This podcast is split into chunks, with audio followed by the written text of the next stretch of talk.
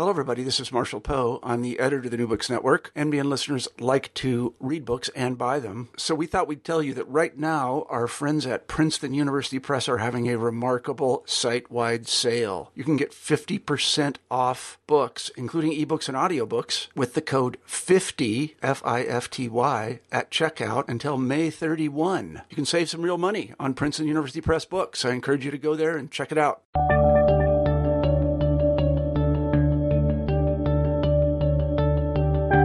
Hello, everybody, and welcome back to New Books in History. I'm Marshall Poe, your host.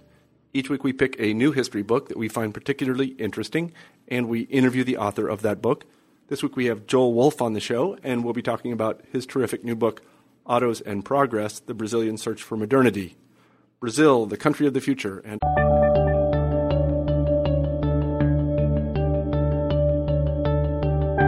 Hello, everybody, and welcome back to New Books in History. I'm Marshall Poe, your host.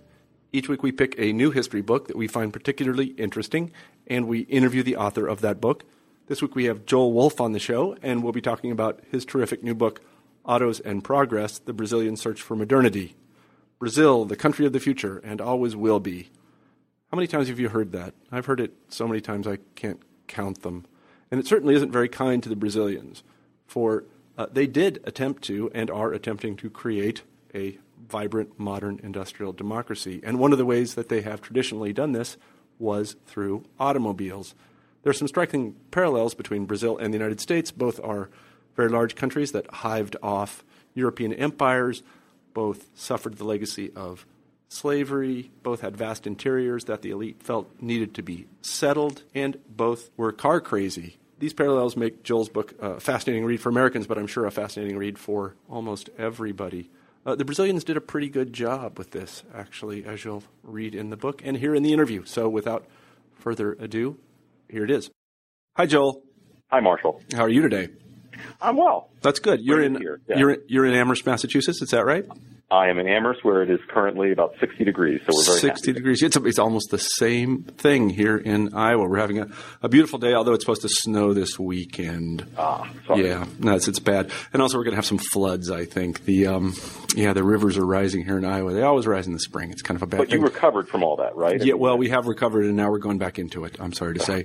Uh, so I should tell our listeners that we are pleased to be talking to Joel Wolfe today, and we'll be discussing his terrific new book, Autos and Progress: The Brazilian Search for Modernity. I was telling him in the pre-interview that uh, there's really s- some quite remarkable parallels between American history and Brazilian history, which were very eye-opening to me because I knew nothing about Brazilian history beyond the fact that they are a uh, a uh, world dominating soccer power. So I, I'll, I'll wear my ignorance right in my sleeve, Joel. I'm, I'm, I'm never afraid to say I don't know something, um, at least when I'm not around my kids. Uh, so let me let me ask you to begin the interview by telling us a little bit about yourself. Right, and I've, I've listened to lots of these podcasts, which are terrific. So I can I can add that I'm yet another historian uh, raised in New Jersey. oh, yeah, that's right. Not Metuchen, though. Metuchen? No, No. Now, bucolic South Jersey, Okay. uh, Cherry Hill, New Jersey, outside Philadelphia. Diehard Phillies fan. Uh, I went to college, uh, at undergrad at Georgetown, where I was in the School of Foreign Service, and I, I'm old enough that I went in when Carter was president, and I came out when Reagan was president.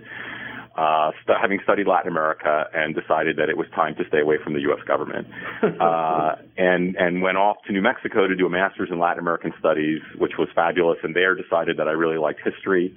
Um, worked with a guy named Ed Lieuwen who died probably 10, 15 years ago, and they sent me off to Wisconsin to do my PhD, where I had just a fabulous experience. I worked. My advisor was a guy named Tom Skidmore, who's retired now.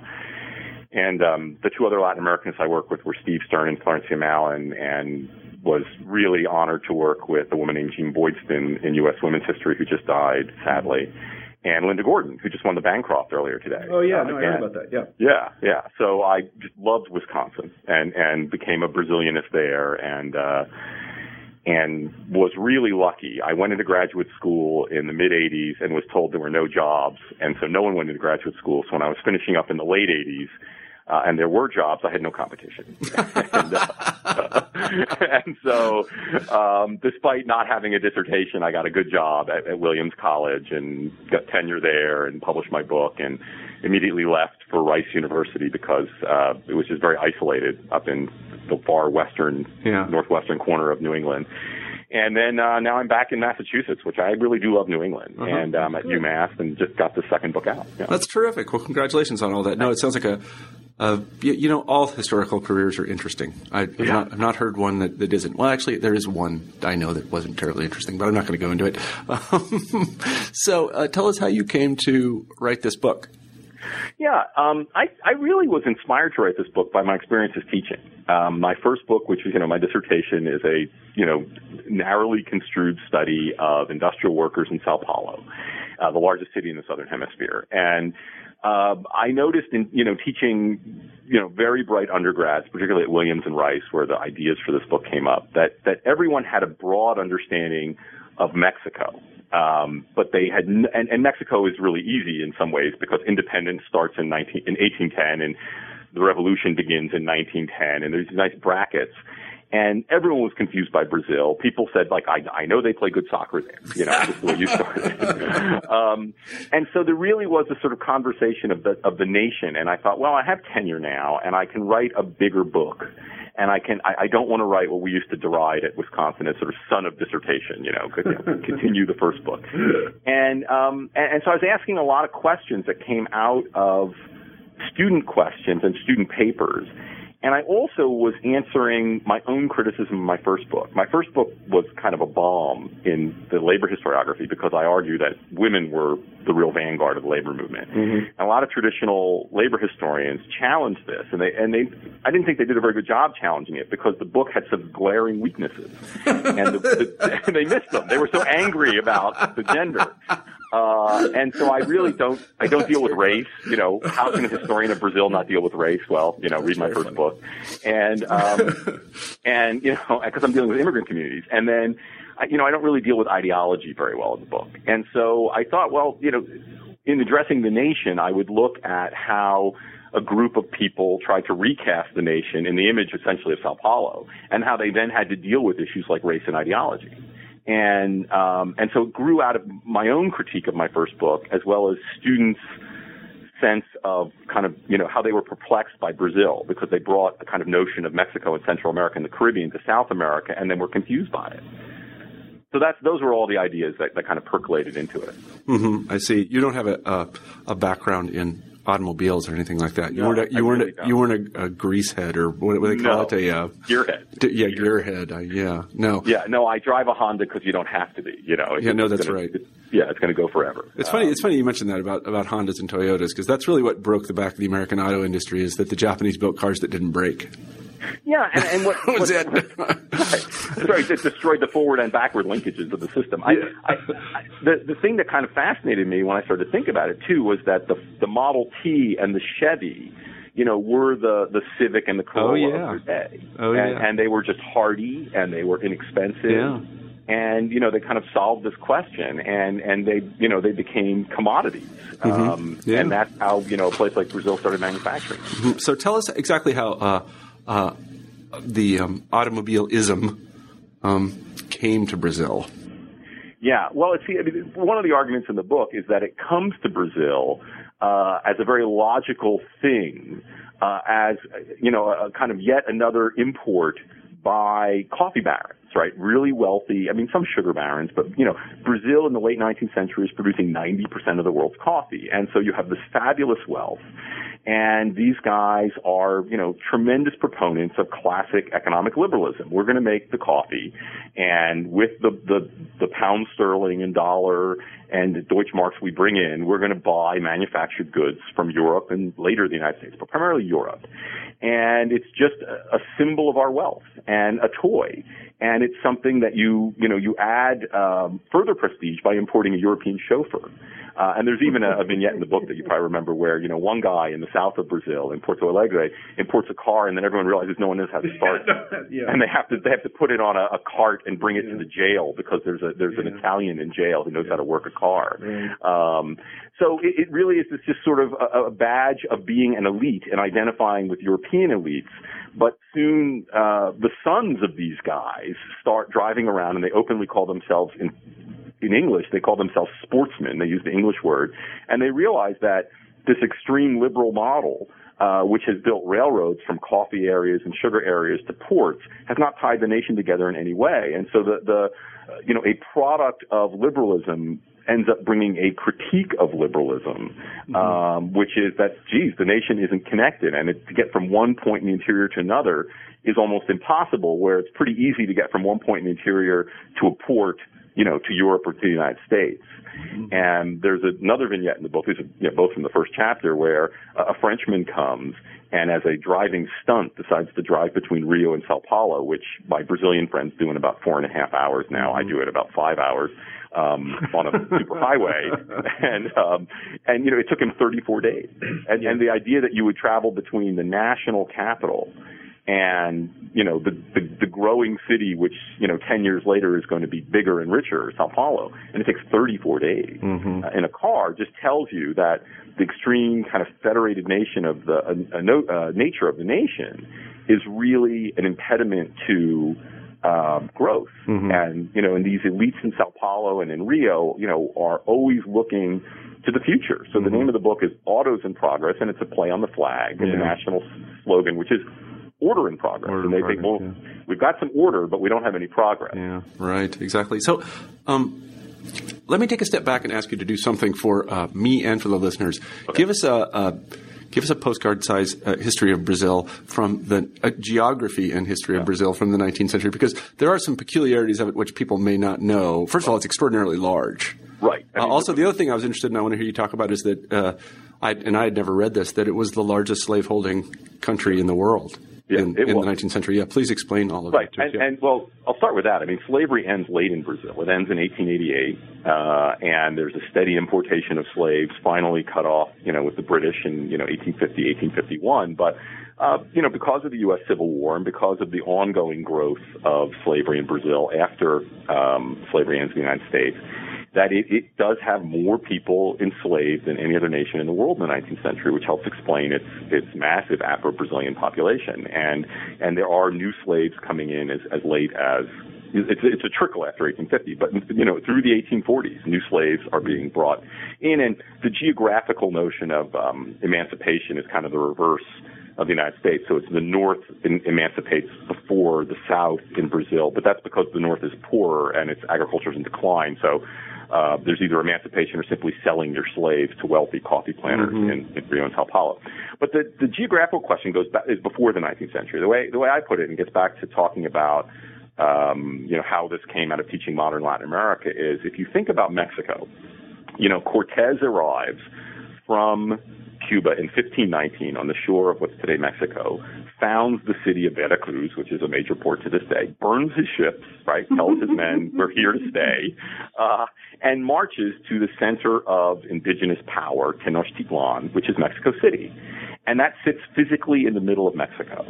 And, and so, you know, one of the great struggles in Mexican history is, you know, the relationship between the hinterland, whether that's, you know, Texas or Yucatan, and this capital that sits in the middle of the nation. In Brazil, the Portuguese, you know, are much more interested in Asia. Um, this notion that Cabral, who is the man who, you know, kind of stumbled upon Brazil in 1500, is simply trying to get further west to get faster around the dead parts of the trade winds in Africa to get mm-hmm. to India. And so the Portuguese are very reactive and um, put in trading forts and then have more permanent settlements when the Dutch are in the northeast and the, the French try to take what's today Rio and there are whole questions of where the Spanish end and they begin. And so uh, colonial uh, chroniclers talked about the Portuguese hugging the coast like crabs, that they never went into the interior and you can kind of and, and they you know when they find things they want whether it's rubber in the 19th century or gold and diamonds in the 17th and 18th century they do make forays into the interior but things are so limited that it's in 1960 that they open a new national capital uh, in the interior, Brasilia, because the capital had been Rio, which is mm-hmm. a port city on the Atlantic coast. And, you know, the shape of Rio is in an airplane. I always, you know, damn them for not putting it as a kind of Formula One race car because that would have been right cover to the book. But you know, the the outline of the city is an airplane because Brazilians are, you know, rightfully obsessed with modern forms of communication mm-hmm. because they have a massive poorly connected country. Mm-hmm. And then there's just facts of geography. So we talk about the Piedmont is smaller in Brazil than in the United States, for example. And if you kind of look at, you know, how the continent separated, there's a large escarpment. And so there's great cliffs between the kind of uh, plain in the interior and the small Piedmont. And so there isn't, there wasn't even the opportunity for a lot of river traffic. There were a handful of rivers uh, in the kind of more developed part of Brazil from the colonial period that people used. But it wasn't like the United States where you could look at Great Lakes and rivers and think about canals. Mm-hmm. Uh, you just didn't have that. So the whole geography kind of leading up to the 20th century is a very disconnected highly federated nation. Mm-hmm. Yeah, I think Americans don't realize how lucky they are because our rivers flow in what we would consider the right direction and parallel right. to one another. because, right. like, for example, in, in Russia and, and, in Eurasia, they don't. They all flow in the wrong direction, and although they are parallel, they are uh, thousands of miles apart. There are no canals. Right. There cannot be canals. So right. we get this impression that everybody has a Mississippi River Valley, which is a really wonderful thing to have. right. Or, or that other countries were just screw ups because they didn't think of putting in a canal. Yeah, exactly. Yeah. like, well, there's a reason you could put in a canal. Yeah, know? that's exactly right. So um, the Brazilians decide uh, to uh, begin importing automobiles, and eventually the the um, the Ford Motor Corporation and, and GM and these other uh, car companies uh, come to Brazil. Can you explain uh, how that happened? This is kind of an interesting story. Yeah, and they, and and they and they go all over the world. Uh, what what they do is they they they want to lower shipping costs, so they they make cars. Uh, in Michigan, and then they kind of take them apart. Um, I mean, they, I guess they don't completely put them together, but they're doing most of the work in Michigan, and they ship them as what they call completely knocked down units. Uh, and so they come in crates that are easier. And they, they, Ford builds and GM later build, um, uh, reassembly plants throughout the world, and I, I obviously know the ones about in Brazil, where they put in assembly lines where these cars are then re-put together. So you don't have an assembly line where they're starting from scratch and building an engine, uh, but you do have an assembly line where they're mounting the engine and they're and they're doing all of these parts. And what was fascinating to read in the Brazilian press was that uh, there was no distinction made between a factory in Sao Paulo and a factory in, say, Dearborn. Mm-hmm. That they, that Brazilians considered um, these reassembly plants to be the kind of height of manufacturing sophistication. And in fact, Ford, and I think they did this in England as well. Ford took the factory in Sao Paulo and they took it apart and they sent it to an auto show in Brazil, and this was the most popular part of the auto show of Brazilians coming and marveling at uh, fellow Brazilians manufacturing what in you know the 1920s is the because this starts 1919 1920 you know the most technologically sophisticated thing anyone's ever seen in Brazil, mm-hmm, mm-hmm. and there's great national pride. And again, this gets back to your question about slavery, right? There's great national pride that Brazilians are making cars. They're not slave labor, mm-hmm. simply cutting sugar cane or you know picking coffee or, or, or you know or digging you know roads. They are doing sophisticated labor, mm-hmm. and this is a sign that Brazil, you know, it has a hope for its future, and its population will be like the population of the United States and maybe even Western Europe. Mm-hmm. These um, reassembly plants, though, they built cars not for uh, re-export, as is the case today in China. They're actually for internal consumption, right? That's right. They're yeah. Inter- yeah, that's exactly right. Mm-hmm. I see. Um, but, but they also do lead to some forward and backward linkages because, for example, what becomes much more, the car is the symbol of everything. Everyone wants a car. It's personal freedom. It's status. It's, you know, that you're middle class.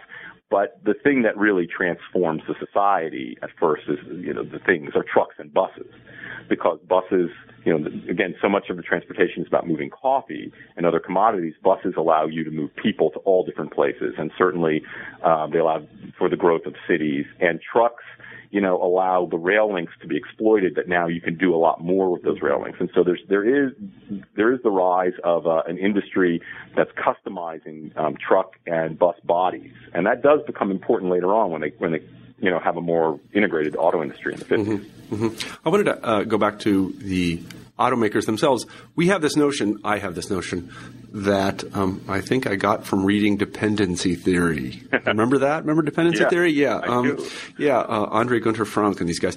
That, that, somehow these foreign corporations muscled their way in. Uh, that's not the, the, the, read that I got from uh, your book. It was rather they were uh, they saw an opportunity and they were invited in, kind of enthusiastically invited in. Absolutely. Uh, by the Brazilians. The Brazilians loved them. They loved Ford, and they, yeah. they were uh, they, they wanted more Ford. So maybe you could talk a little bit about that.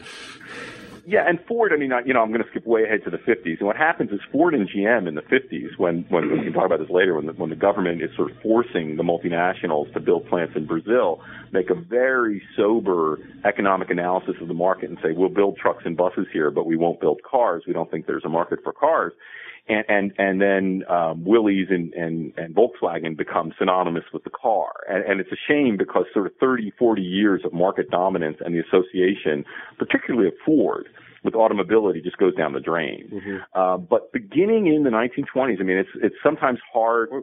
People listening to this website tend to be historians, so it's not hard. Um, it's, it's important to remember that Ford is a major world figure. Mm-hmm. Um, you know, and, and I mean, you know, I read something. There's a book about Ford and anti-Semitism that argued, you know, if, if not for Ford's dissemination of the international Jew in all of his dealerships throughout the world, mm-hmm. you know, anti-Semitism might not have had as as much play mm-hmm. uh, as it does in the 30s. I don't know if that's true, but it's it's fascinating to think because he is all over the world with He was the Bill Gates of his day. Yeah, more and, and and his and his utterances mattered, mm-hmm. and and you know and and and he really goes on a charm offensive too. After I think um, um, you know, his his uh, pacifism around World War One is rejected by so many Americans. You know, after after the U.S. enters the war, and and so Ford is a hero, and he's seen as someone who can uh, transform the society. And Ford's own peculiar relationship to the agrarian sector uh, speaks volumes to this rising group of intellectuals and policymakers in Brazil in the 1920s who, who openly call themselves modernists and they refer to themselves as cultural cannibals. And what they say is that we're not going to embrace a kind of, you know, uh, interior, so-called backward-looking Brazilian identity, but we also won't embrace the Europeanized, outward-looking coastal identity. We will become strong if we can combine these two things and bring coast and urban and rural and agricultural together and that the car is the great tool for that, and Ford is the great symbol of that. All this sounds um, so American, doesn't it? It's just yes, it really exactly. Sounds, exactly. And you know, he he gave us the tractor and the Model T with its high clearance, so that you know it it doesn't just deal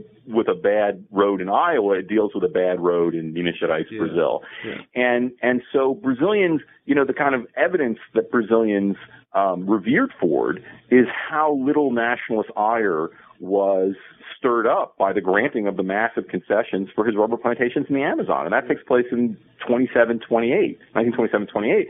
And there's some, you know, kind of anger about this stoked in certain areas, but mostly people are kind of saying, well, maybe he can do something with the Amazon. You know, maybe, you know, it, it's got to be a source of wealth. Um, we just can't do it, but he's so powerful and his good friend Firestone you know, they're so powerful, they'll be able to harness the wealth of the Amazon and then transform Brazil into a great nation. So there, there is a lot of, there's almost no, uh, opposition to Ford and GM. Mm-hmm. Um, in the 1930s, 1930, 1945, there's a very nationalist dictator named Getulio Vargas, yeah. and he works closely with these guys. Yeah. Uh, you know, they are seen as, as paying good wages, not exploiting the country, and they're not, right? They're not taking mineral wealth out right? They're not they're not sucking the oil out of the ground and profiting from it. They're bringing these machines and this technology that people want. Mm-hmm. So it does kind of undermine that notion of of uh, a kind of simple-minded notion of how imperialism works. Yeah, I, I, I really think it does. And what occurred to me while I was reading the book is that you've really done a terrific job of looking at um, the transfer of capital internationally from the kind of other end of the telescope. We we see right. it from an American perspective, and uh, and in the um, framework of our own politics. And so people on the left will say that these multinational corporations are going into third world countries. We used to call them third world countries, and they're exploiting laborers and so on and so forth. And, and I think that if you look at it from the uh, as I say, other end of the telescope, it looks very different. They're providing jobs. Right. Uh, they're providing order. They also, I mean, it's hard to remember, but there once was a time in which, to put it in the most modern terms, that uh, uh, American goods were thought of like Japanese goods are today. that people no, that's just... absolutely right. There's, a, there's, an old expression in Portuguese that I, I learned actually at a birthday party when someone's cutting a piece of cake and you say how much, and the person says "Até o medenusa," and "Até" means until, and the medenusa is made in USA. That's on the that's on the knife. Um, and, and so there's a sense that yes, it was American goods, but but I, I, you have to be careful with that because when the multinationals come in the 50s, um, they do invest a lot of money in Brazil, and, and, and they continue to invest a tremendous amount of money in Brazil. And and the current president, you know, a, a labor leader, former, you know, a worker in the auto sector, uh, is a proponent of of them doing this. That still doesn't mean that some of what we you know, all thought when we were, you know, maybe much more radical isn't true. So when you go through, for example, the documents of Willys Overland do Brasil, which is owned by Kaiser Industries, mm-hmm. it's all about getting as much money out of the country as possible. Now they're, they're making money there and they are making goods there and they're employing people, but they're really trying to get around profit remittance limitations. Mm-hmm. And they, they do want as much of the money to come back to the United States as possible. Um, but it's not, it, you know, it's not rapacious. You know, it's it's it's just businessmen wanting to get their profits into the United States as quickly as possible, and it's complicated because they are investing and they are spending there, but they really want you know to you know put money in the shareholders' pockets in the United States. It's interesting because there's a there's a kind of parallel strain today with what economists and business people that I know say about uh, China, and, and, and, they say the same thing all the time. They say in order for uh, all of us to prosper, the Chinese have to start to buy Chinese goods. Yeah. And I think four of these guys were saying if, if we're going to make cars in Brazil, the Brazilians got to buy them. And, right. And, and, and that makes perfect sense to me. Uh, and the Brazilians were on board with it. Absolutely. That's, that's the thing that I, I found, um, you know, kind of worrisome when I would read things and people would use the word Fordism when they really meant to say Taylorism. Yeah, exactly. And, yeah. and, you know, Fordism is all about, um, you know, I, I, Henry Ford, will make a lot of money if more and more people can buy my cars. yeah. And and what's fascinating is that, that that Ford is a proponent of this, and it's very appealing to Brazilians. And I think it's it's on a as you see in the book, it's on a very limited scale. I mean, income distribution is highly skewed for most of this period. But then it's Henry Kaiser in the 50s who's giving speeches throughout Brazil because uh, he's going to have the first uh, Willys, which you know, uh, you know, and was Willys Jeep in the United States uh, the first fully integrated auto uh, manufacturer in Brazil. And he explicitly says this, that with high jobs comes high consumption and, you know, and this sort of stuff. And, and this is never a conversation in Brazil. Yeah. And, and it becomes one. And, and to me, the great irony is there is a slow march towards this from the 50s. Uh, but it's fairly slow. It accelerates at different times. But it's under the current president and his predecessor, his predecessor, by the way, Fernando Henrique Cardoso, one of the writers of Dependent Development, yeah, go back to dependency theory, yeah. um, you know, turned away from that as he became, you know, center center right politician. But uh, and and Lula, the current president, that they that, that car ownership is quite high in Brazil yeah. um, by by the standards of, of Latin America or the so-called developing world. So they finally are getting there. But one of the arguments that I make in the book is that uh, consumerism becomes increasingly associated with citizenship, and that might be one of the other parallels you saw with the United States. Yeah. That that there is this notion of of you know, and get back to your other question about slavery, that there was this narrative throughout Latin America. Oh, we'd love to have a democracy, but we're not ready for it. And we're not ready for it is code for we have these massive populations of poor people who we don't trust, mm-hmm. right? We elites yeah. don't trust.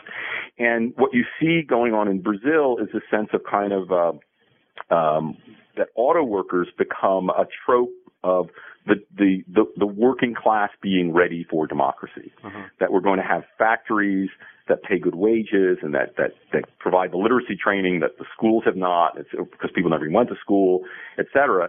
And that that will then become the way that we will have a population that's invested in the status quo enough to give them the right to vote. Yeah, yeah. No, it's very, it's very interesting, and it, uh, I don't know, that sort of makes sense to me. I, I, don't, I don't know what that says about me, but that sort of makes sense. Another thing I was very interested in is how the uh, how the various governments, and the Vargas government, and the government that followed, uh, really kind of took their cues from uh, Ford and GM and VW and things like this. In a couple of senses, uh, it, it, struck me from your book that one of the things that the uh, auto executive said was, in addition to uh, Brazilians are going to have to buy cars if we're going to build them, is that uh, if Brazilians are going to buy cars, we're going to need to supply them with credit. And Brazil didn't have a banking system that was capable of doing that.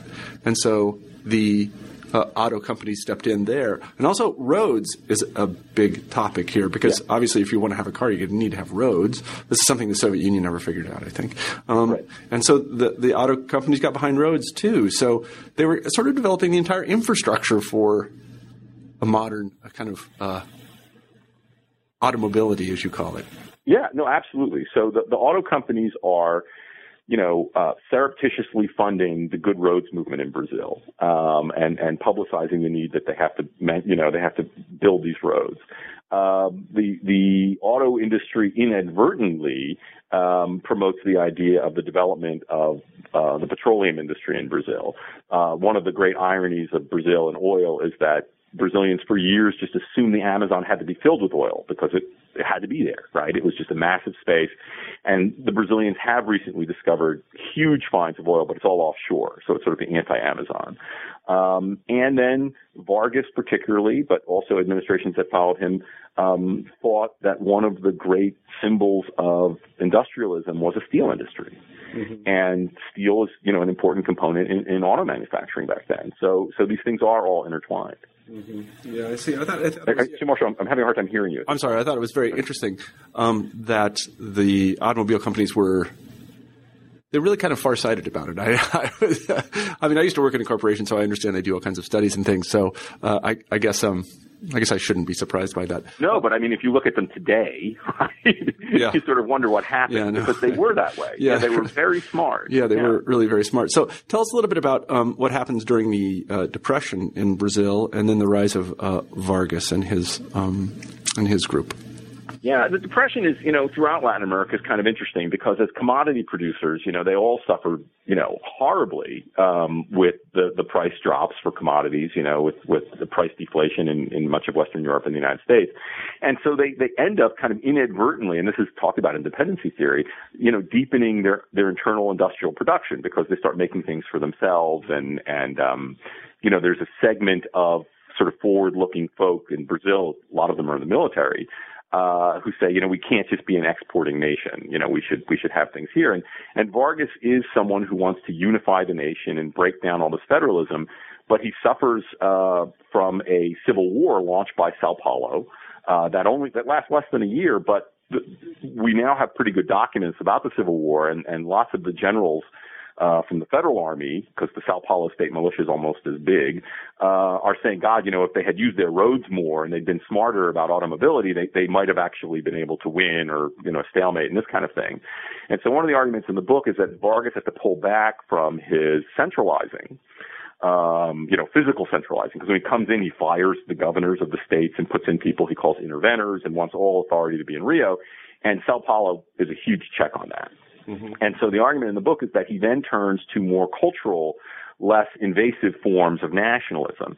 And so he promotes things like domestic tourism, uh, and there's the the um, uh, the colonial mining capital of Ouro Preto, which is in the state of Minas Gerais, becomes a tourist destination, and and the Automobile Club in Rio has built a road from a private group has built a road from Rio to the old uh, colonial um, or the imperial summer residence in a place called Petrópolis, which is sort of on its way to Ouro Preto.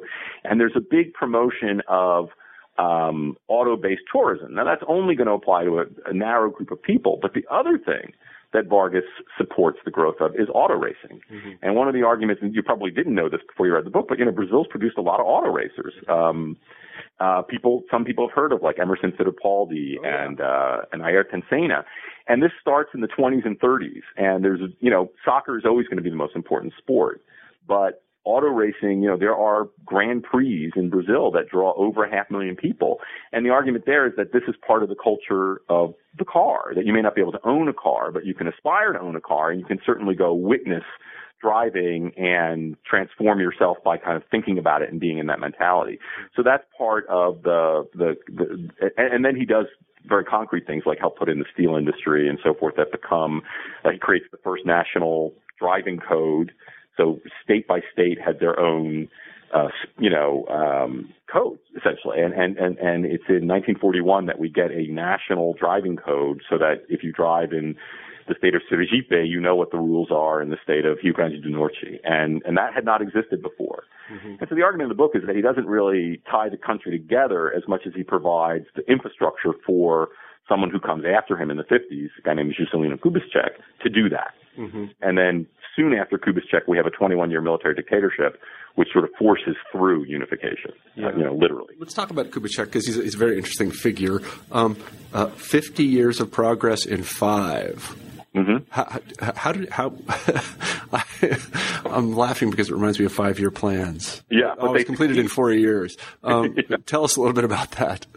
Yeah, Kubitschek is a fascinating figure. He was he was a you know by all accounts a charismatic, um, you know, smart political leader.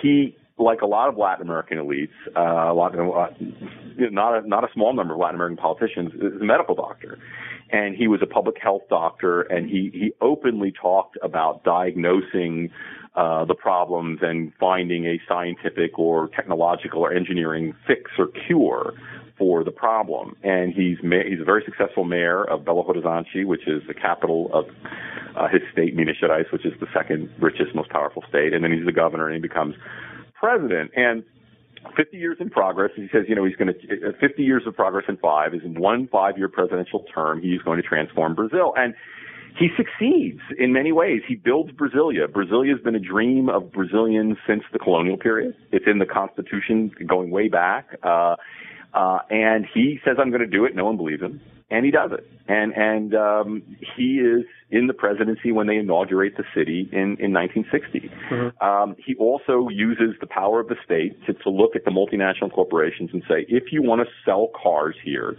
you know, a certain percentage, and it increases every year, of their content by weight must be Brazilian made. Mm-hmm. And Brazil is rapidly becoming, just because of its size, uh, a, an important market for uh, for auto companies, mm-hmm. and Brazil is losing a tremendous amount of money in foreign exchange by importing cars. Yeah. And so we see uh, Willys Overland, which becomes Willys Overland do Brasil.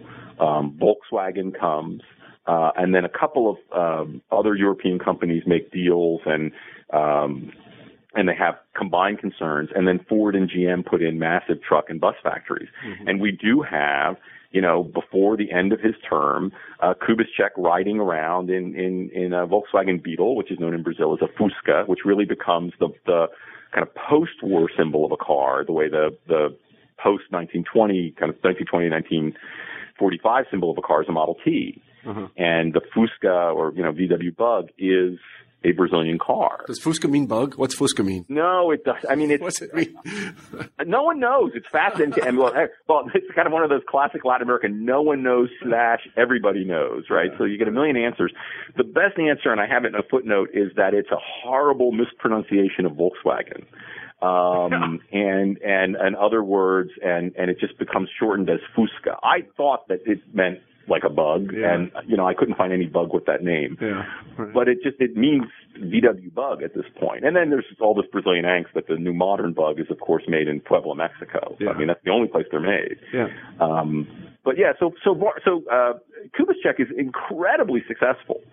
And and he is he you know and he talks about this in his diaries and and and lots of documents that he really wants to physically transform Brazilians uh, into middle class citizens. Mm-hmm. and and and then we can expand the franchise. I mean it, it, he really does believe that. And so brasilia is built um, to kind of, you know, limit class distinctions and everyone's going to live in these buildings, whether you're rich or poor, and it doesn't really work out, but it, but it's it's it's the ideology of it, mm-hmm. and um, this advanced manufacturing. And you, you mentioned five-year plans. I mean, there are.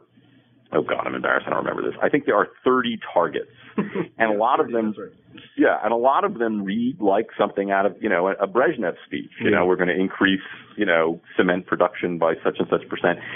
And the, the, the point that's interesting for me is that two of them um, aren't these classic industrial inputs or, you know, we're going to, you know, increase rail transportation or water transportation. You know, one is a consumer good and that's the car. And the other is the so-called synthesis target, which is Brasilia. Mm-hmm. And, uh, and of course, once you have Brasilia, which is in the interior, you have to build roads that connect every state capital to Brasilia. So that's another huge portion of his, uh, project is is road building and the integration of the nation, you know, based on truck, bus, and car travel. I was going to ask, uh, could you drive to Brasilia when it was built from Sao Paulo or something? You know, uh, wow, I think you could. I, I, I'm, I'm 99% sure you could. I mean, that's because the reason I think is that one of the things they do to inaugurate it is they have, a, uh, and again, these things do sound somewhat Soviet. They have the the caravan of national integration, and um, and to get back to the joke about made in USA, in English on the side of Brazilian-made trucks and buses, it says made in Brazil. Yeah. Um, so I think you could. I mean, you you know, the people, you know, two types of people went to Brasilia. Uh, people looking for work, uh, and so they often went on the back of a flatbed truck. Mm-hmm. Uh, and uh, people who worked in Brasilia who didn't want to live there, who worked in Rio, and so they would often fly. Mm-hmm. Um, so the airport was one of the first things they had to get in. And and the the classic complaint about Brasilia was for its first ten or fifteen years, you know, the the, the technocrats went back and forth to Rio and Sao Paulo. They didn't live there. Mm-hmm. Whenever I think about these modernizing projects, um, yeah. and uh, you know they are characteristic of many places in the 20th century. Obviously, uh, you know industrial uh, politicians as industrialists pushing forward uh, platforms for uh, the creation of uh, factories and mass consumerism and things like this. that I often think of fascism and communism. this may sound like a ridiculous question, but how did the Brazilians avoid or did they avoid fascism and socialism as a, a, kind of vehicles for, uh, pardon the pun, vehicles for uh, modernization? well, as an aside, when you write a book about cars, you know, you have to really police yourself because you can't, nothing is being made yeah. concrete. They're not driving towards modernity. I mean, all that stuff that just comes out, you have to take out, or it's horribly cute. Yeah. Um, that's a great question. I mean, I think that there is a fascist movement in Brazil, the green shirts. Uh, and and there are fascists uh, in the military and, and and throughout Latin America. There are lots. You know, when you teach this, it's kind of a really weird thing to say to your students, and it helps when you're Jewish because they assume you're not, you know, being pro-Nazi. but you know, to say, you know, before Hitler, you know, to a lot of Latin American countries, I mean, Mussolini was very appealing. Yeah. And and and and, and then you know. um even Franco. I mean, as as as, brutal as Franco was in the, in the Spanish Civil War, that to a conservative Latin American elite military man, you know, the kind of order he was seen as bringing to to Spain, you know, was appealing. And and what happens in Brazil is there's a horribly weak party structure. So so first and foremost, parties don't work in Brazil until you you could argue until the 1980s. Um, so that's part of it. Another part of it is uh, Vargas himself um, is accused of being a fascist, is accused of being a communist. He spends from 30 to 45, um, you know, getting rid of these guys. So when he makes a deal with Franklin Roosevelt to become an ally, and the Brazilians send troops to fight in Italy uh, under Mark Clark, and, and big bases are put in in the Northeast and in and in the Amazon to both protect the Panama Canal North and to help the invasion of North Africa. Um, you know, one of the deals is yes, I will limit the you know, the influence of the pro-German segment of the Brazilian military. Mm-hmm. So you've got that. The, the, the Communist Party, and this is part of my critics of my first book. I mean, I, the Communist Party of Brazil is a disaster. It's a, it's a horribly run, incompetent thing. Um, in the late 20s, Moscow kind of throws out all the labor-oriented people and puts in a former military man, Luis Carlos Prestes, who runs the Communist Party almost till his death uh, in the 80s, and and they launch a a coup attempt in 1935, and of course the British know about this. It's all been intercepted, all the, the telegraphs about it, uh, telegrams about it, and and so Vargas jails Prestes and kills a lot of communists. So it it was a very weak communist party, uh, and a, a fairly weak fascist party, and part of it also is that elections don't have a lot of importance in Brazil until after the 64 to 85 dictatorship. I mean, a very narrow group of people gets to vote. Mm-hmm. And so there just, there are a lot of reasons that, um, that communism and, and, and fascism just don't, as movements, have a lot of power. I think they influence a lot of things. Uh, but the communists also spend all of their time complaining about foreign imperialism. Mm-hmm. And as we were talking about earlier, you know, the foreign manufacturers often were better employers than the Brazilian yeah. industrialists. Yeah. and so that didn't really resonate in, in Sao Paulo. I think in other places where you had foreign mining concerns and that kind of thing, I think that did resonate because the, the foreigners were seen as, as, as, you know, taking the wealth of the nation and that sort of thing. Mm-hmm. Another thing I was very interested in reading your book is uh, my, my impression of, uh, and it's totally a stereotype of uh, south of the border, let's put it that way while we're being stereotypical, uh, military dictatorships as being yeah. kind of not very progressive, uh, right wing, full of torture squads and things like this. Yeah. this. This is not the impression that I got from the uh, the military dictatorship that uh, took hold uh, after. I'm sorry, what was his name? Um, um, yeah, uh, uh, Goulart is overthrown in '64. Yeah, that in fact they did some reasonably progressive things, particularly vis-a-vis the automobile companies. Yeah, yeah, no. I mean, I, I mean, maybe maybe I, I, I should have had you read the manuscript because because there's you know there's horrible stuff that they do, uh, and, in fact there's a period in you know first of all when they come in uh, they really uh, clamp down on, uh, you know, they're mo- they're more worried about uh, peasant organizing in the Northeast, and so that's incredibly violent. And there's a lot of murder and a lot of uh, uh, torture there. Uh, torture's a little later, uh, and and they clamp down on labor organizing in the south of the country where the automobile factories are. The Brazilian military, I think the thing to do is to kind of juxtapose it with Chile and Argentina. Is just massive. It's just a physically huge thing, and and it has different wings. And and, and there's always been a kind of very right wing wing uh, that that that you know was tied to this kind of pro German movement in the 20s, I mean, excuse me, in the 30s and that kind of thing. And there was a much more moderate wing, which was known as the Sorbonne wing, um, that was, you know, well educated, um, not eager to take power, this sort of thing, who were who was convinced by 64 that this was what they had to do. And we talk about the coup within the coup. And, and so in the late 60s, the hardliners really take power after 68 when there's some wildcat strikes and student strikes. And that's when we have you know, torture and, and, and really horrific stuff. And, and I think that Brazilians talk about this in ways that that are that are complicated because you don't have the wholesale murder uh, that you have in Chile under Pinochet and Argentina during the Dirty War.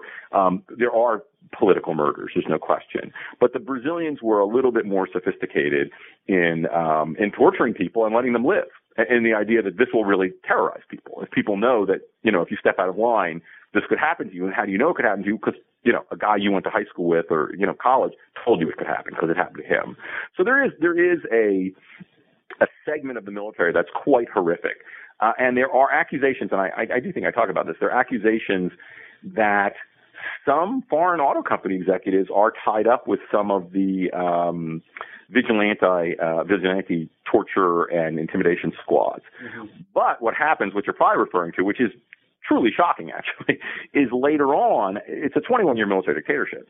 And by the mid 70s, there is a kind of growing sense of exhaustion in society um, with a regime that took all kinds of credit for economic growth during this period of the so-called economic miracle in the early 1970s.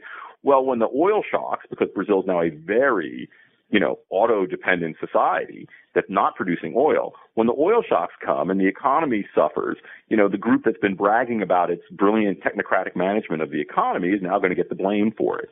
Uh, and there's, you know, and, and you have Carter who's opposing the dictatorship.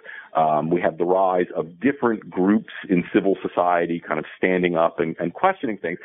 And this dictatorship is not totalitarian. I mean, there is, a Congress is open. It's circumscribed, but it's open, and there are elections, and there's an opposition group, uh, and there's more and more discontent bubbling up. And in that milieu, we have uh, strikes led by auto workers, you know, some of which led by the current president, uh, Lula, uh, and those strikes are sanctified in a way by lots of different groups. Mm-hmm. So the International Monetary Fund and the World, I think it's more the World Bank, come in and say, actually, the strikers' claims of inflation in Brazil are more accurate than the Brazilian government's claims mm-hmm. um, because there's a corporatist labor system and, and you have to go through the state and use state numbers on what inflation is.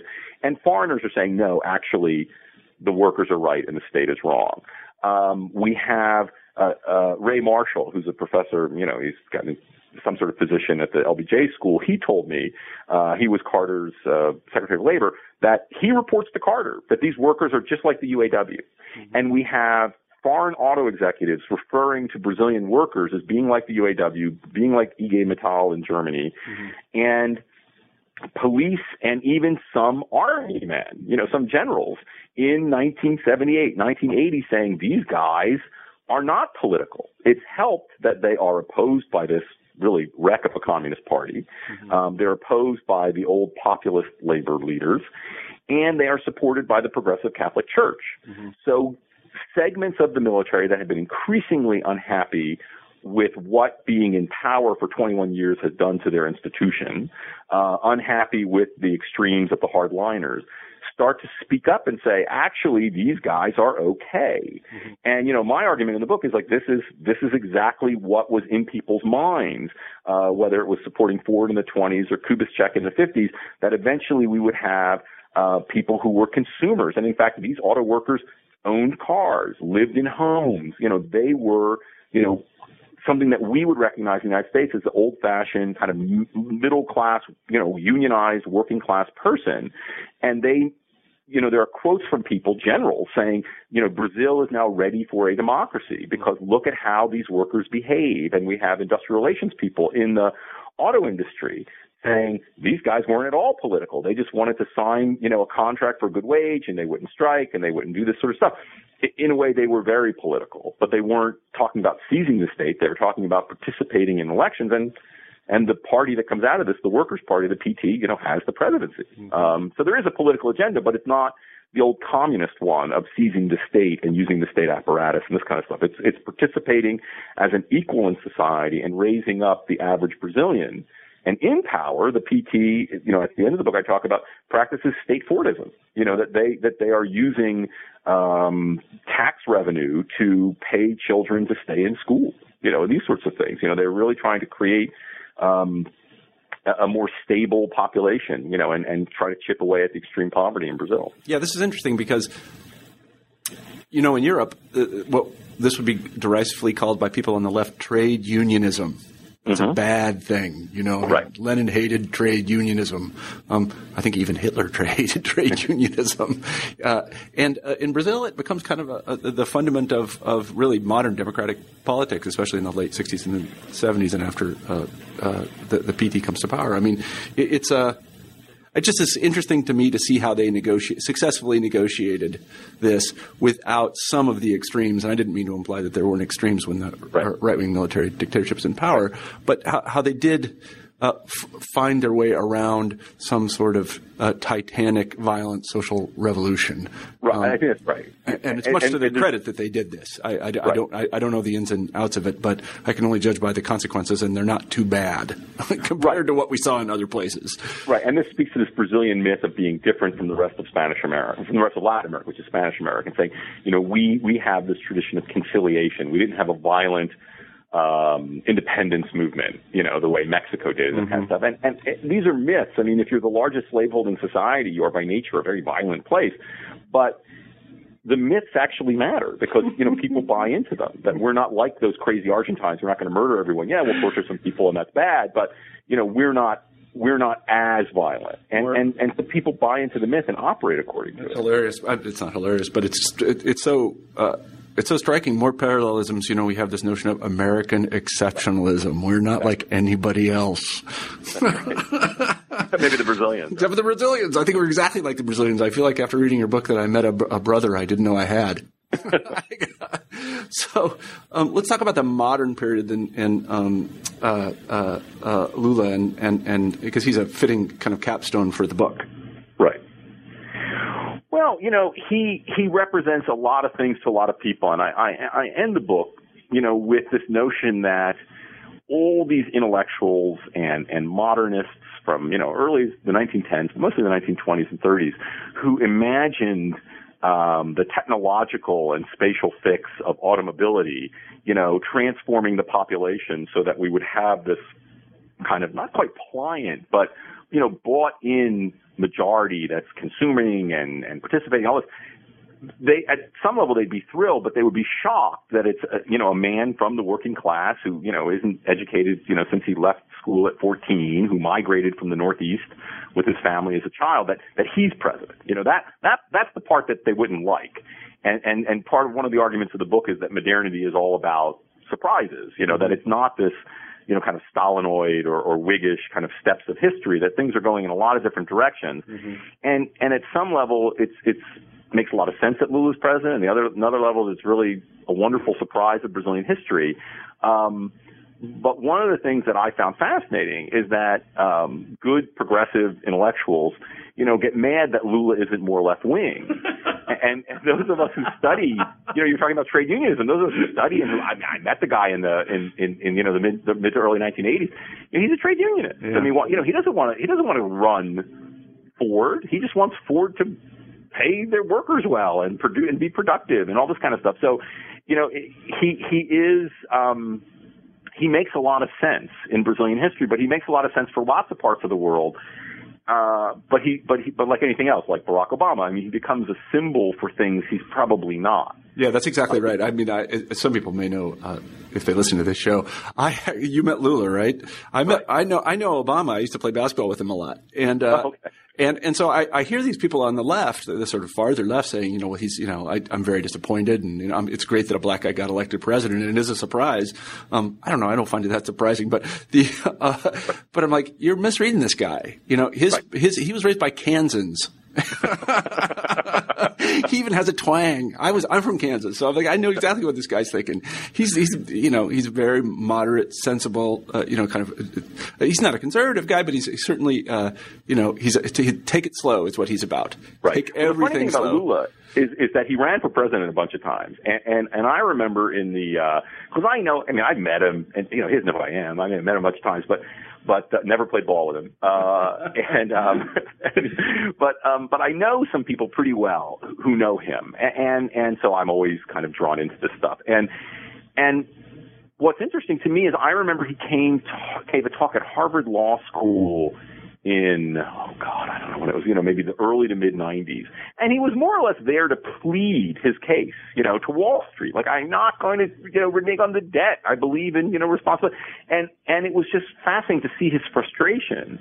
And if you remember and I mentioned this a little bit in the epilogue to the book if you remember when he's elected the Bush administration refuses to send anyone of note to his inaugural I mean the largest nation in Latin America.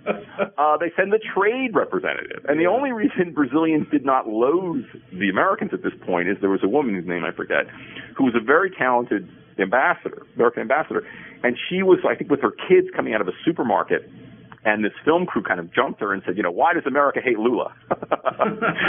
and she looked and in kind of flawless Portuguese says, we love Lula. He's a, he's an American style self-made man from working class to the presidency. It was a brilliant answer. Yeah, right. But you know, to, to you know, if you look at the Financial Times, if you look at the Wall Street Journal, I mean, if you look at the New York Times Sunday Magazine, I mean, Lula is this kind of Chavez-like figure to them before they knew who Chavez was. Yeah. And it turns out he's not. He's now yeah. the great bulwark against Chavez. Yeah, exactly. I was going to I was going to mention Chavez because again, it's one of these cases where I, you know, Chavez. I don't know what to say about Chavez, but it is. I mean, it, it speaks. I, I, think it speaks extraordinarily well of the Brazilians and the Brazilian ruling class, if there is such a thing, that they, you know, that, that Lula is president. I, I you know, he. he's. I'm looking at a picture of him right now on the web, and he looks like everybody's favorite uncle. That's right. And, you know, a, a really good friend of mine, um, who, who's a, a former colleague at Rice, a guy named uh, Peter Carl Caldwell, he put it, and he's a German historian, right? So he had perfect clarity on this. He said, he said, look, he says Chavez is a military man. Lula's a labor leader. Yeah. You know, like why should we be surprised that one is a dictator and the other is a Democrat? Yeah, that's a very good point. That's, and I, th- I think that was like the, the outsider having kind of the perfect you know view of it. Yeah. Yeah. No, I think that I think that's exactly right. And also, you know, I mean, again, to, to draw the parallel to Obama, if you look at the way he came up, his background and what he did, uh, he's not. Um, he's not a child of the left, and he's not a black politician. If you know what I mean, he doesn't. Right. That that wasn't his deal. That's not. Right. That's not how he got to where he is. And uh, so it's, it's hardly surprising that he's doing the things that he's doing. I mean, he pretty much does what he said he was going to do. Um, he just does right. it slower than people like it. But uh, Lula is a, is a pretty fascinating fi- figure, and, and I got to say, I kind of admire the guy quite quite a bit. Um, and so does Obama. Obama always talks whenever he's with Lula, he always talks about being you know the second most popular guy in the room, which speaks to Obama's ego that he assumes he's number two. But uh, that's very funny. Well, um, so what percentage of Brazilians own cars today? Oh God, great question. I'd have to look it up. Uh, classic historian, right? Yeah. Brain freeze on the current events. Yeah. You know, um, I'll give you a really bad answer that, okay. that's actually an okay answer. You know, a, a higher percentage than ever before. Yeah. Uh, and, and, and it's steadily growing. Um, it, it, it could be approaching, if you're not to uh, people but families. I mean, it could be approaching the 30 or 40 percent level. Uh-huh. And what, um, what what kind of cars do they like? Oh, well, they like they like stylish cars. Brazilians like stylish things, um, you know. So, uh, but but Japanese cars, which are now being uh, manufactured there to some extent, Japanese cars are um, considered very chic. Uh-huh. So, so if you drive a, a, a, Honda Accord and you mention this to a Brazilian, they'll think very highly of you. uh, you know, yeah. I mean, yeah. I mean, so it's it's, it's kind of neat. But you know, but the thing about about car ownership that I found doing the book is that no place ever compared to the United States. Yeah. And there's a great story I'll tell quickly, but th- that you you may know uh, about, the, and I don't think it's apocryphal. I think it's true that Stalin, in trying to kind of you know talk down the United States decided that he was going to show American movies that put America in a bad light and showed Grapes of Wrath. Mm-hmm. Do you know the story? No, I don't. Uh, and and they kind of did polling with people afterwards, and they said, "What do you think of the United States?" And they said, "What a great country, you know, great giraffe." Yeah. And these pollers said, "How do you mean great country?" He goes, "Well, the Joads they were they were so poor." And they said, "Yeah, but they had their own truck." Yeah. and it's true. I mean, you know, poor people in the United States oftentimes, you know, have a car. I mean, it's part of it's it's the sad legacy of needing a car, but so so no place is ever compared in terms of you know cars per person with the United States. Mm-hmm. But Brazil is it's it's steadily growing, and I, I I wouldn't be surprised if it. Oh God, don't hold me to it. Uh, if if it's thirty or forty percent of families would have a car now. So how how are the roads in Brazil now? Oh, they're pretty awful. Um, in the state of Sao Paulo, uh, they're better because it's a richer state. Same with Minas Gerais. But what I always tell people is it's a perfect expression of politics. I mean, every politician wants to get his picture taken uh, with the opening of a road, but very few people get their picture taken when they repair a road. and and Brazil has real problems with its tax structure and, and how it collects taxes on whom. So um, roads are in pretty dismal dismal shape, and and um, yeah, they're just bad. Yeah, before, but they're everywhere now. They're before we've taken a, a, lot of your time, but I want to I want to I want you to discuss something that I think uh, every American thinks they know about Brazil, but I don't know if they do. I'm just going to sort of uh, t- take the opportunity because you're the only expert on Brazil that I think I've ever talked to. Okay. Uh, Americans have this notion that somehow uh, there's no racism in Brazil, that somehow yeah. everybody marries everybody, and and that yeah. they just it's a big love fest between the races. Right. Uh, I, yeah. I got to think this is false. Yeah, I, you know, I think it is false, and I think that it's, it, it all comes down to these comparisons. And you know, and Degler wrote a famous book about it, and you can look at Frank Tannenbaum. I mean, there's been you know, fascinating stuff. Um, uh, in fact, a former colleague of yours who passed away, Charles Hale, wrote mm-hmm. a wonderful piece about Frank Tannenbaum and how he talked about race in, in the Americas. I, I think that I think the issue is to not think about it like an American. You know, I'm sure that when you're in Russia and you're doing your research, I mean, at a certain point, you know, you're just speaking Russian and you're starting to think like a Russian, you know. And, and when I'm in Brazil, that, that happens to me. What's fascinating, my, my, my mentor, Tom Skidmore, wrote a very good book on this, uh, called Black into White. He wrote a piece in the, uh, I think the Jornal do Brasil, which is, you know, one of the major newspapers out of Rio. And we talked about the fact that Nelson Mandela came to Rio uh, soon after becoming president of South Africa and said, what we must do in South Africa is is is embrace what you have here in Brazil. So so that same reading of the absence of racial conflict. Mm-hmm. And, and, about a month later, an Afro-Brazilian woman in the PT running for governor um, gave a speech in which she denounced denounced uh, what she called a apartheid brasileira, Brazilian apartheid. So from a Brazilian point of view, they were too much like South Africa and not enough like what what they thought. Uh, Brazil, you know, you know, it's, I, I start to pause and stutter. It, it, it's just so different than the United States, mm-hmm. and there is a belief and a myth of racial democracy, and it smooths some things over. Mm-hmm. But you know, they have an affirmative action law that states very clearly that the affirmative action law is to fight racism. Mm-hmm. So there is now an admission in Brazil that no, we do have problems, and mm-hmm. and we we don't have you know we don't have a black president, and we don't have a lot of black business leaders. Mm-hmm. And there's all kinds of mythology about, you know, like say money whiteness. So Pele, who was a very dark skinned man, yeah. um, you know, kind of sometimes will derisively refer to as these black people because he doesn't see himself as black because he is an elite. So it's it's it's different from the United States, and there was obviously miscegenation, and and some of it was obviously just you know slaveholders raping slaves. Yeah. Um, but but miscegenation was never illegal, and it became at least ideologically um, a part of Brazil. Mm-hmm. And so you do have like one of the greatest, most revered writers in Brazilian history, uh, Machado de Assis, is is a mulatto from the 19th century. Mm-hmm. So there's it's it's the cop out answer that parents and historians give is it's complicated. Yeah, no, it, but it is complicated. Things are, yeah. I like to say to, especially to uh, to publishers who want you to write uh, your book and make it really simple. I just say to them, things are as complicated as they are, not right. as you would imagine them to be. And uh, and and this is complicated. I'm reminded of a story that a fellow who wrote uh, a book about um, oh, you Marcus know, Garvey. You know Marcus Garvey, exactly. Yeah. Uh, and Marcus Garvey, uh, he goes and takes a tour of the. He'd never been any place but the islands and uh, where he was raised. He was raised in the Caribbean, and then he goes to uh, uh, Boston where he visits the double the uh, NAACP, and he can't find a black person at the NAACP. And then he takes a tour, and then he takes a tour of the South, and he can't believe what he sees. He he he just is absolutely gobsmacked by the deference which the majority black population shows the minority white population because in the islands as racist as they were. They just didn't right. do that. And uh, so he just read it in an entirely different way. Yeah. than an American would. Just Yeah. he just he really couldn't believe the difference that the black people showed the white people in, in the, in the Well, American the, South. The great Brazilian sociologist, uh, who's a very complicated person, speaking of complicated, uh, Gilberto Freyre, when I teach him, I always point out to my students he was white and he was elite, and he grew up in the northeast of Brazil, and then in around 1910 he went to college in the United States, and then he got his PhD in the United States, and he taught in the United States. And, and, and during the period of Jim Crow segregation, the order of where he was was Baylor, so he's in Waco, Texas. From Baylor, he goes to get his PhD at Columbia, so he's now in Harlem, right? And then I've never read anything about this, but then he teaches at Stanford, where he must have been like, "Where are the black people?" You know, you know. And he's one of the people who really promotes this idea that Brazil is so much better than the United States. But you can understand after being in Waco, Yeah. and then you know in Harlem, that, that that's not an unreasonable thing to No, think. not at all. That's very, it's, it's fascinating. Yeah, all these things are, uh, as Einstein would say, relative. That was a terrible joke. I shouldn't make those jokes. Anyway, Joel, we have taken up a huge amount of your time, as I said. I want to thank you very much for being on the show. The book is Autos and Progress, The Brazilian Search for Modernity. I read it and I liked it, and I think that everybody should read it. Joel, thank you very much. Great, thank you, Marshall. Okay, take care now. You too. You've been listening to an interview with Joel Wolfe about his new book, Autos and Progress Brazilian Search for Modernity. I'm Marshall Poe, the host of New Books in History. I hope you have a great week.